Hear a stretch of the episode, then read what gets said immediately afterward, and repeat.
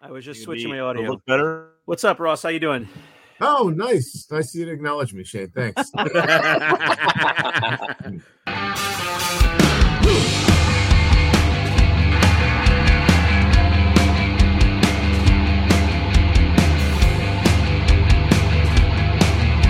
Hey everyone, welcome to another episode of Five Idiots Talking Toys. It is a collector's podcast on YouTube or your favorite podcast app. Thank you very much for joining us for this episode.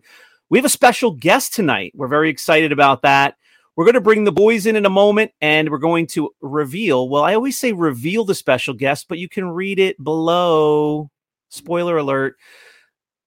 So if you want to follow the show, though, you can go to fiveidiotstalkingtoys.com, see all of our social links, follow us there for different content throughout our channels. You can get to the merch shop and support the show with a t-shirt, a hat, a satchel, a sticker, a coffee mug. You know, Charles loves his coffee mug. You can get there from the website as well. And you can also hang out with us at RogueFiveToys.com. That's our collector page where we have lots of items available for sale. We also have live sales there. We have claim sales, and we have a lot of fun there as well. So please check out our links. Let's jump in with the Five Idiots Talking Toys. I'm Shane. Charles is here with us. The mustachioed Alamo joins us from the West Coast. God. Lord Walden. Stupid mustache. I'm kind of mesmerized, guys. I can't even bring in the fifth idiot because what is going on? All right. Christopher is here. God. I actually see things moving around in there. I saw something crawl, like it had like Jesus. Legs. Yeah. Oh, maybe it was just a piece of spaghetti. Oh, yes. So it was that's what it is. Correct. So what's up, Shane? Thanks for having us on tonight. Thanks for being here. Thanks for having me and my partner on. Correct. Thanks for letting me back on, Shane. Charles, you are always welcome. I was suspended last week. You were. You were on suspension. Right now, you're back. You're going to always be welcome until you pull any of that BS again, and then you're out. I'll follow the rules. Yeah, follow the rules. Brandon, weren't you out of Little China concert or something? What's the name of that group? Do you want to go see? Fruity Ice or something? Summer Jam. Yeah. Summer Jam. Hot 97 Summer Jam. Hip hop. With Black China and Sugarcane. And what's the other guy's name? Fruity Ice, I think, or something. No. No, what was the girl's name? Ice Spice. Right? Ice Spice? That can't even be right. That can't be real. I was going to say the girl from the Mandalorian show, but I couldn't think of it. Lizzo or whatever it was. The Disney princess? Yes. She's a new Disney princess. Yeah. Well, I saw that where she said something about she's the new Disney princess. I refuse to click on it. I have no idea what she actually said because I refuse. I don't care what she says about it either. No, she actually ate one of the princesses, so now she is what she eats. So, oh geez, I did appreciate whatever that was about 4-5 years ago. Now, I did appreciate the fan push for Leia to be a Disney princess, because it was a cute idea. Because now Disney, Star Wars is folded into Disney, but to announce yourself, I'm not clicking on that. Shane loves Leia. I do. I do. Brandon, how's the fettuccine Alfredo? Fantastic. I cannot wait until he shaves that thing off. We're gonna have a waffle. Waffle. I haven't seen you in 1 week. I hate to say it, Brandon. There's a lot of gray in there. Yeah, it was dark black last time I saw it. You must have dyed it. I did. It's aging, not in a good way. You wait and see. I'll put some Just for Men in there. And we're gonna waffle it off. That would be pretty funny. All right, guys. So again, I always try to reveal, and the cat is out of the bag because of the obvious reasons. We don't see it when we're here recording, but below the screen is the title. And we have Ross Barr from CAS here today. So he's going to join us in a second. We got to hang out a little bit down in Nashville. That was a lot of fun. We just recently aired our wrap up of the trip. You know, everybody was back home in the home studio, and we got to talk about some fun memories from that trip, both in and outside of the con and on our private time. Shane, I don't see a title underneath us. I don't know what you're talking about. Yeah, there's no title while we record. It's like an optical illusion kind of thing. All right, guys, let's bring on our special guest. Ross is here. Ross Barr. Hey. How are you? Welcome to the show. What's up? I got mustache envy a little bit. Mine's not as good, right? Hello there. I know. It's there. Maybe when you shave yours off, I'll like graft some of the pieces. Are you growing a mustache? Right there. Is that a mustache, or are you doing the full thing? Is that a mustache? Oh, wow. Charles and Chris. It was good seeing you. Thanks for being here.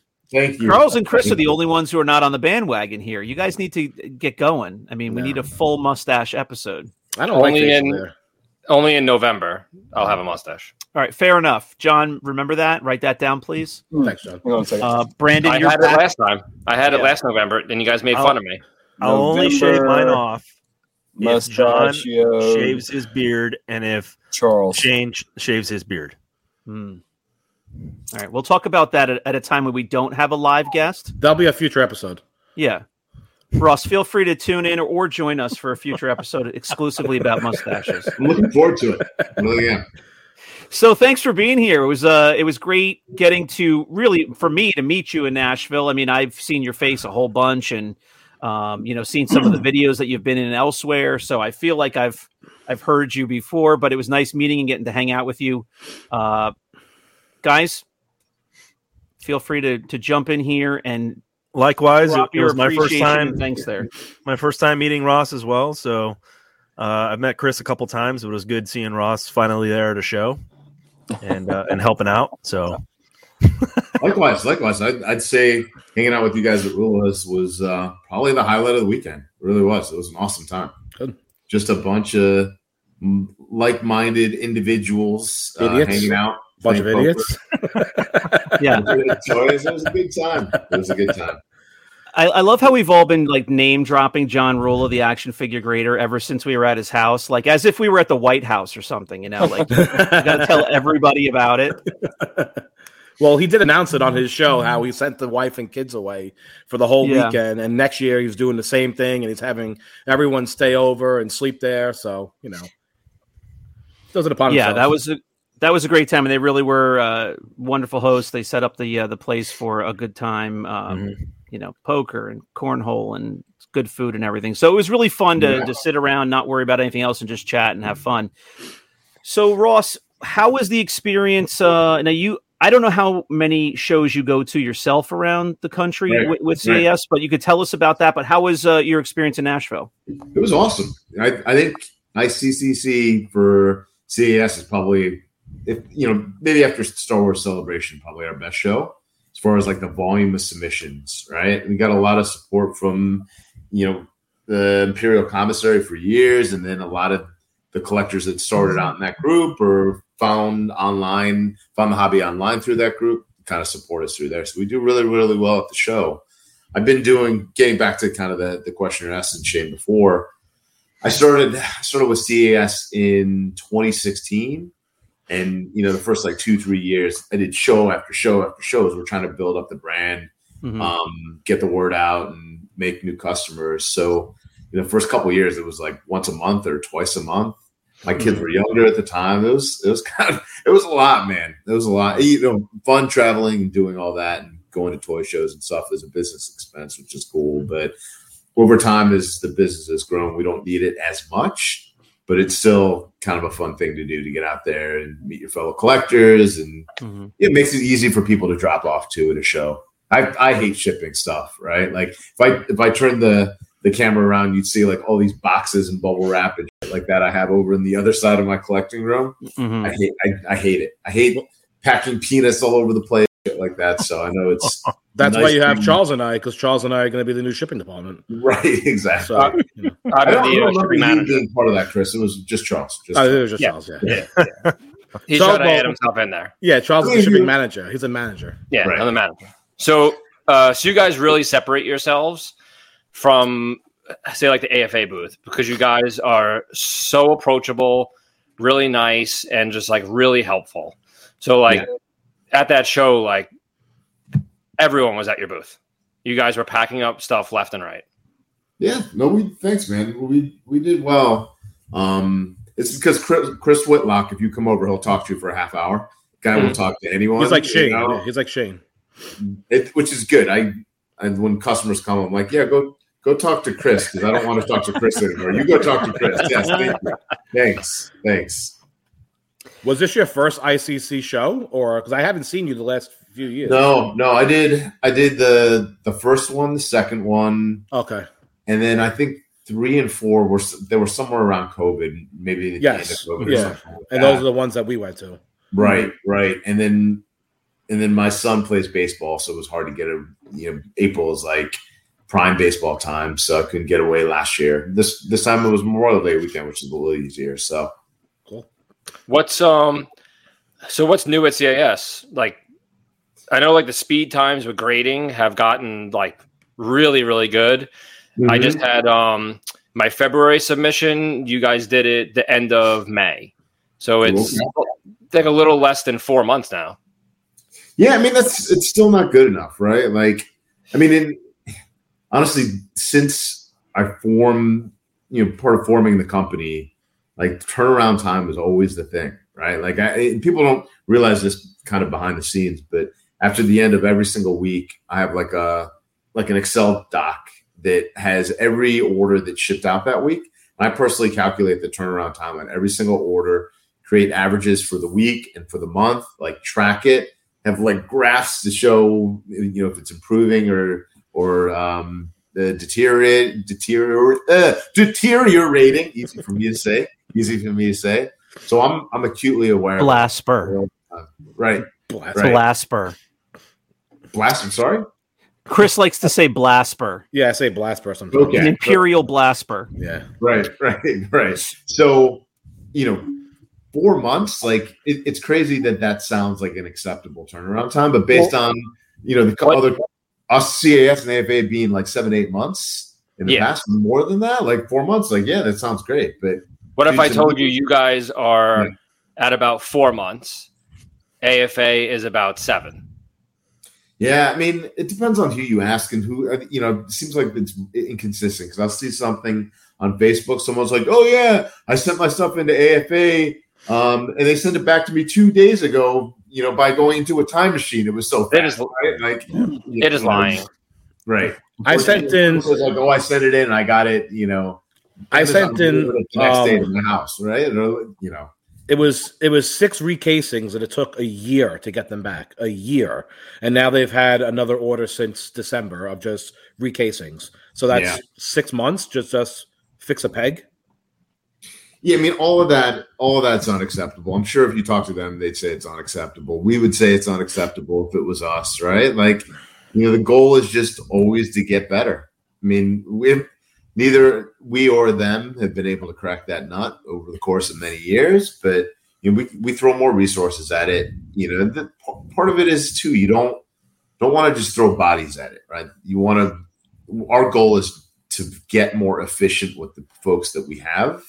Right, and you get to kind of an optimized production. On balance, at the end of the day, like we're a manufacturing facility, right? Like the grading part's important, but the fabrication, the acrylic cases is what takes more time, right? And so the fabrication and the actual manufacturing of the cases, and the fabrication, the people that are putting the parts and pieces together, that takes time too. So. Always working on getting more efficient and, finding new ways to cut time, little things like keeping the parts closer to the person that's fabricating it versus walking, 5 feet. When you're doing hundreds of items a month, really does make a difference in the time. And that ultimately kind of correlates to getting stuff back faster to people. So it's really interesting to me to know that you're really on top of the turnaround times like you just described, with spreadsheets and graphs and charts and stuff. Yeah. I mean, that's great to hear because it just lets everybody know that you're not somebody who's just hearing through the grapevine, like, oh, yeah, you know, this person complained about the turnaround time, or people feel it's slow, you know, 2 years ago, whatever it was. That's not news to you. You're on top of this. Like, you're aware of it. You're concerned about it. And that's great for the customers to hear. I mean, it bugs me. It honestly, it bugs me. Before I was part of CES, I was a collector. I sent stuff to AFA. I know what it's like, right? Like, and I never forgot that. That's why we formed CES, was to kind of give another option.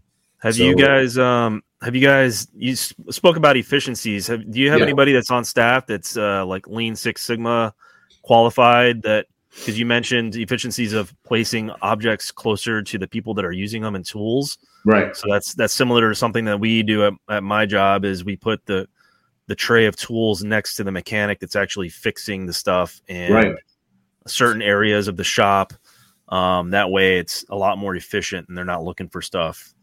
About 9 months ago, we hired a new operations manager that had a lot of that background, the Six Sigma stuff. So, he put in a lot of those processes, and we saw a dramatic improvement in our efficiency as a result.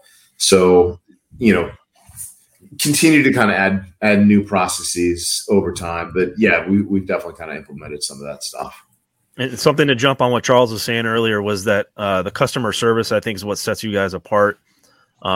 Just, you know, I'm talking about Chris Whitlock earlier, you know, shout out to him. That guy spent a lot of time helping me get, because all the stuff that I've sent in for grading or in for putting in stuff in casing is all custom stuff that I've sent in, like custom card backs and stuff that I bought from, you know, auctions and personally owned items from some of the Star Wars actors that are like one of a kind stuff. So he took the time to actually like lay it out and see what it would look like. And he had suggestions and stuff. So big shout out to him. I know he grinds every day at these shows, and he takes a personal, you know, look at everything and helps the people out and what he thinks would look best and making sure that people are happy. So that's something that you won't find anywhere else. I said all the time, if we had three more Chris Whitlocks, our turnaround time would be 30 days, right? We need people like him, like the guy he loves the hobby. He loves our customers. He loves CAS. He just works hard.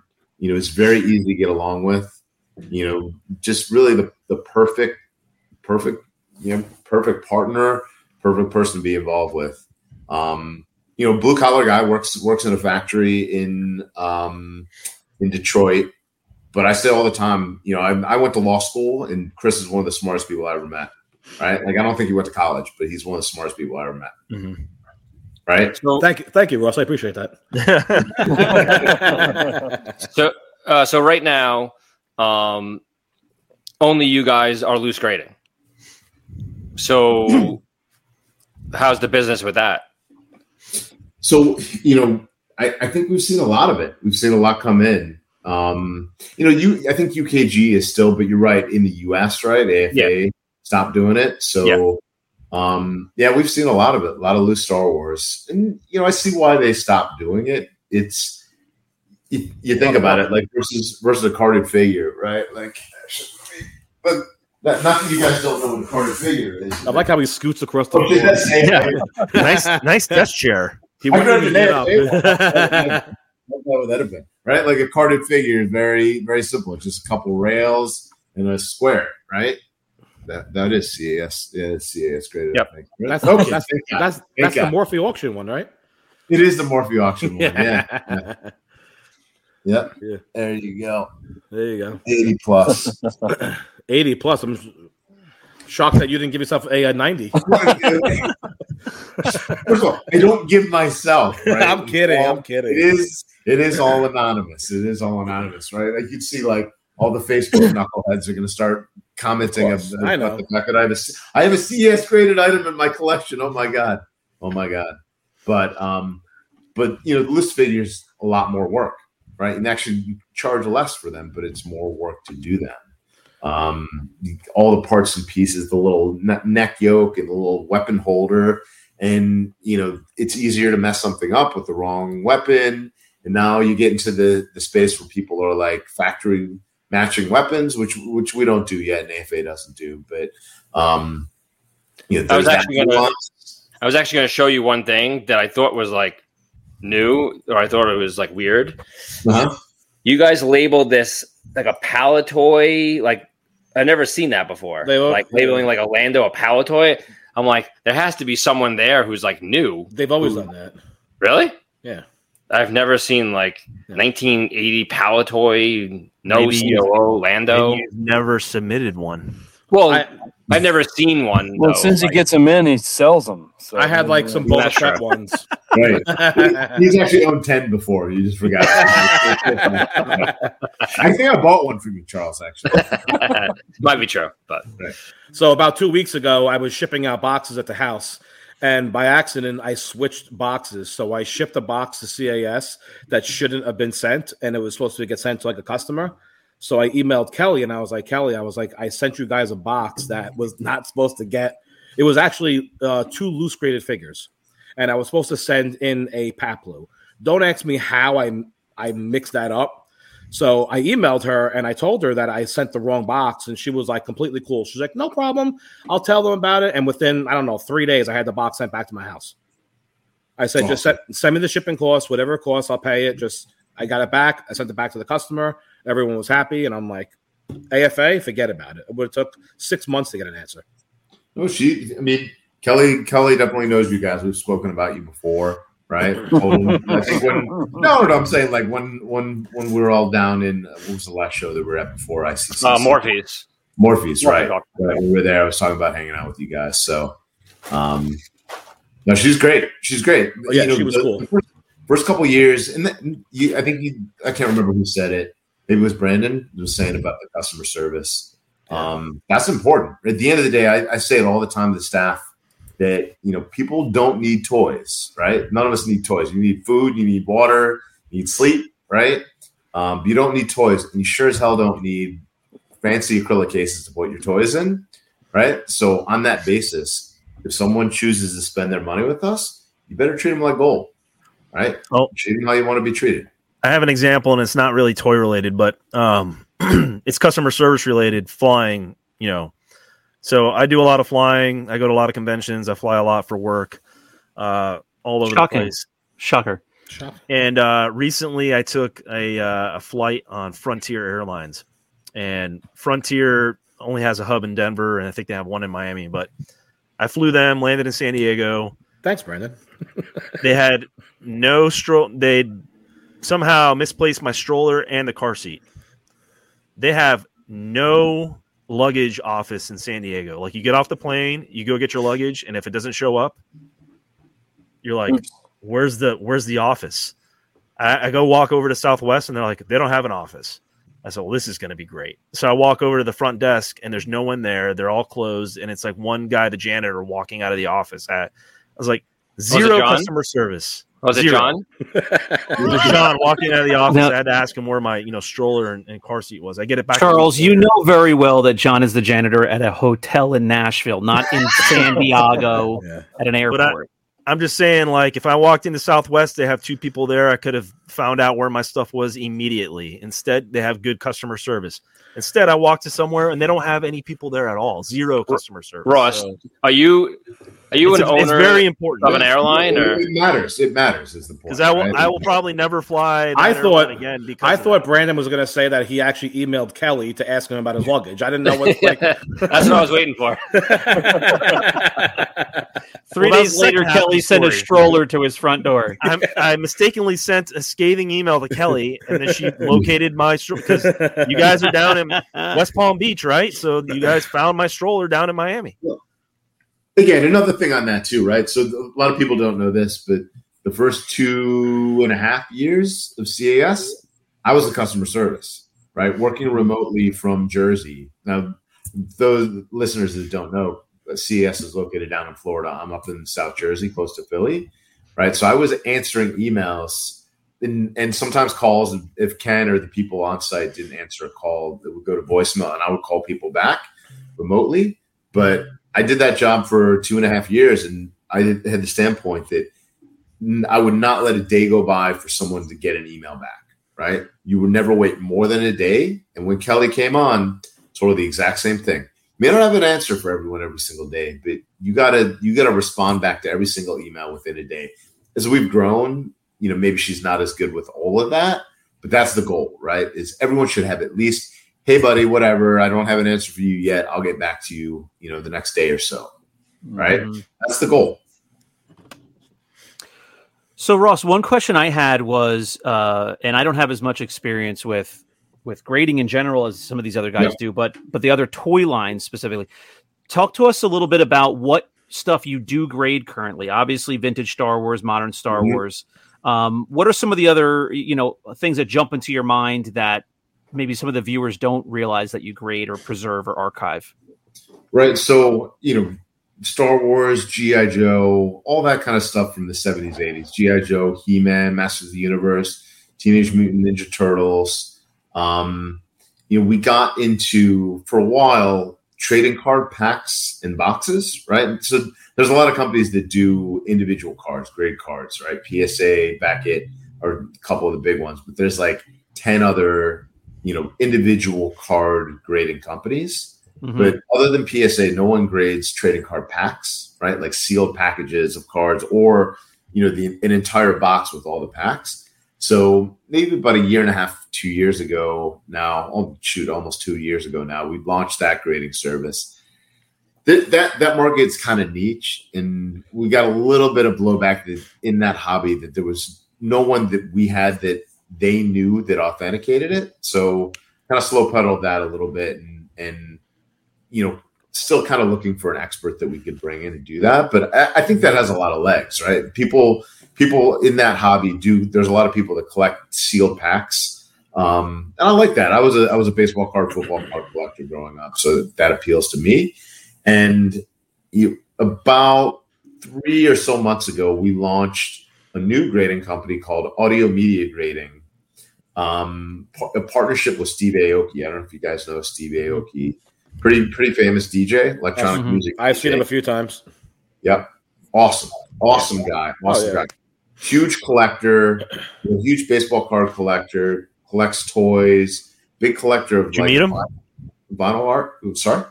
Did you meet him? Not in person. We've had like Zoom calls many times.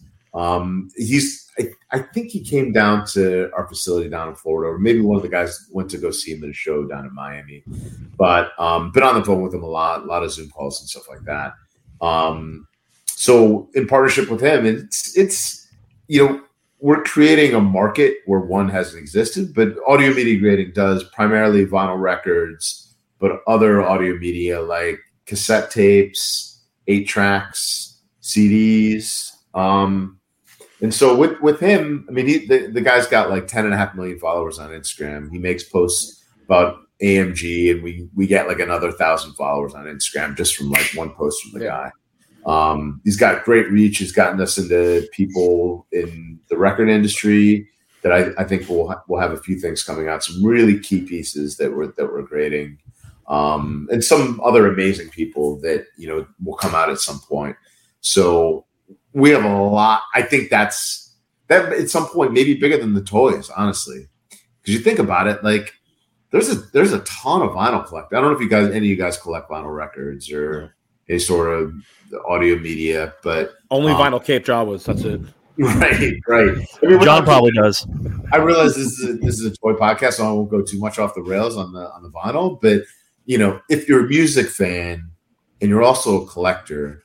It's a badass thing to collect, really. Like I've gotten into it myself a lot lately, you know, getting original issue, you know, stuff from the 70s, 80s. A lot of it's not very, very expensive, but, you know, holding that vinyl, it's kind of nice. It has that same like old smell that, you know, a 12-pack will. And if you're a music fan, it also kind of scratches that itch too. So that was actually my we'll see where that goes. That was going to be my next question was, what exactly do you collect? Like, everyone knows that you collect vintage Star Wars. Was there other things that you do? Can I show you real quick without getting too crazy? Yeah, for sure. Is that going to work? Is that going to work for purposes of the podcast? Yeah, right. For sure. Absolutely.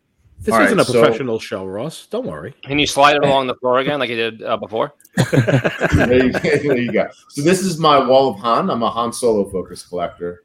You'd see it's like, Han original, foreign domestic, Empire, Jedi on the top, Han Hoth, and Han Bespin.